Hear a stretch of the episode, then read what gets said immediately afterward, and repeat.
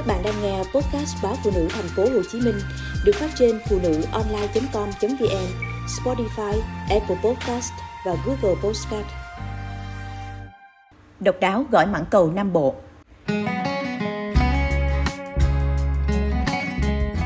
Khi được mời dùng thử gỏi mãng cầu, mẹ của bạn tôi đã thốt lên. Gần 60 năm rồi, lần đầu tiên cô mới được ăn món gỏi này. Tôi biết đến gỏi mãn cầu trong một lần ghé chơi nhà người quen ở Đồng Tháp dịp cuối năm được một bác chiêu đãi. Lần đầu đối diện với dĩa gỏi, tôi vừa ngạc nhiên vì không nghĩ lại trái cây này có thể làm gỏi. Vừa phục khả năng tách hạt để miếng mảng cầu nào cũng được cắt đều.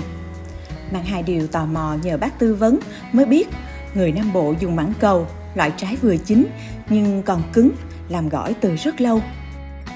Câu thứ hai, cắt tách hạt mãng cầu sao cho mỗi miếng gỏi đều mỏng đẹp như nhau. Chính là dùng mũi dao nhọn, cắt mãng cầu đến đâu, dùng mũi dao đẩy hạt đến đó. Tâm đắc với sự hướng dẫn này, nhưng phải đến cuối tuần khi ghé nhà bạn ở Lâm Đồng. Nhìn cây mãng cầu sai trái, tôi mới có dịp thực hành.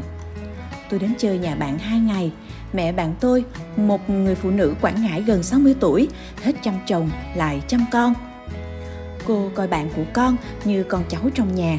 Cái gì ngon, đẹp cũng ưu tiên. Thấy tôi tò mò với cây mãng cầu, cô cũng không có ý gì. Nhưng khi thấy tôi tay sách đách mang, nào rau, nào tôm, nào hạt mè về nhà, rồi chọn hái hai trái mãng cầu vừa chín tới, thì cô không giấu sự ngạc nhiên. Càng ngạc nhiên hơn khi tôi gọt vỏ mãng cầu, rồi dùng hai con dao. Một con tách đẩy hạt, một con cắt mỏng thành miếng nhỏ. Trưa nay con đãi nhà mình gỏi mãn cầu nghe cô. Nghe tôi nói cô bật cười. Nụ cười của trưởng bối nhìn con mình, cháu mình đang cố gắng hay nỗ lực làm một điều gì đó. Để mãn cầu có độ giòn, nhả bớt mũ và không bị thâm đen Cắt gọt đến đâu, tôi cho mãn cầu vào thau đá lạnh để sẵn đến đó.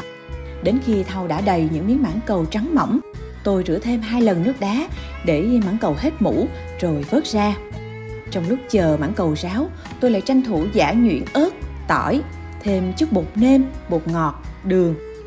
Lại lột bỏ vỏ nửa trái mãng cầu chín già, vừa rây vừa ép để lấy nước trắng như sữa. Trộn chung tất cả là tôi đã có thứ nước sốt trộn gỏi đặc trưng. Cho nước sốt vào mãng cầu, trộn đều. Vì mãng cầu khá dày, khó thấm nên tôi phải để ít nhất 30 phút cho mãng cầu ngấm gia vị rau thơm, lấy lá bỏ cọng già, rửa sạch vẩy ráo. Mè rửa sơ qua nước, rang vàng. Tôm thay vì hấp chín mới bỏ vỏ, tôi làm ngược lại, lột vỏ bỏ đầu. Dùng tăm nhọn chọc vào giữa để loại bỏ chỉ đen rồi cháy tỏi. Với cách xử lý này, thịt tôm sẽ giảm bớt mùi đặc trưng do không bị ảnh hưởng bởi phần chỉ đen. Chưa kể, khi cháy tỏi, tôi sẽ cho một ít gia vị vào để thịt tôm thêm săn chắc, đậm đà. Khi ăn, đổ mãng cầu đã trộn nước sốt ra rổ, bỏ nước trộn. Lần lượt cho mãng cầu, cà rốt cắt sợi, rau thơm vào trộn đều. Cho phần gỏi ra đĩa, xếp tôm lên trên. Cuối cùng, rưới mè rang vàng lên là đĩa gỏi mãng cầu bắt bắt đã hình thành. Vừa bẻ miếng bánh tráng nướng xúc vào đĩa gỏi, mẹ bạn tôi đã cười bảo Gần 60 năm nay, lần đầu tiên cô mới thấy món gỏi này. Cô gật gù gỏi mãng cầu giòn giòn thấm gia vị, thêm rau thơm rất lạ miệng. Sau này thực đơn nhà cô lại có thêm một món mới, vừa đẹp mắt vừa ngon miệng.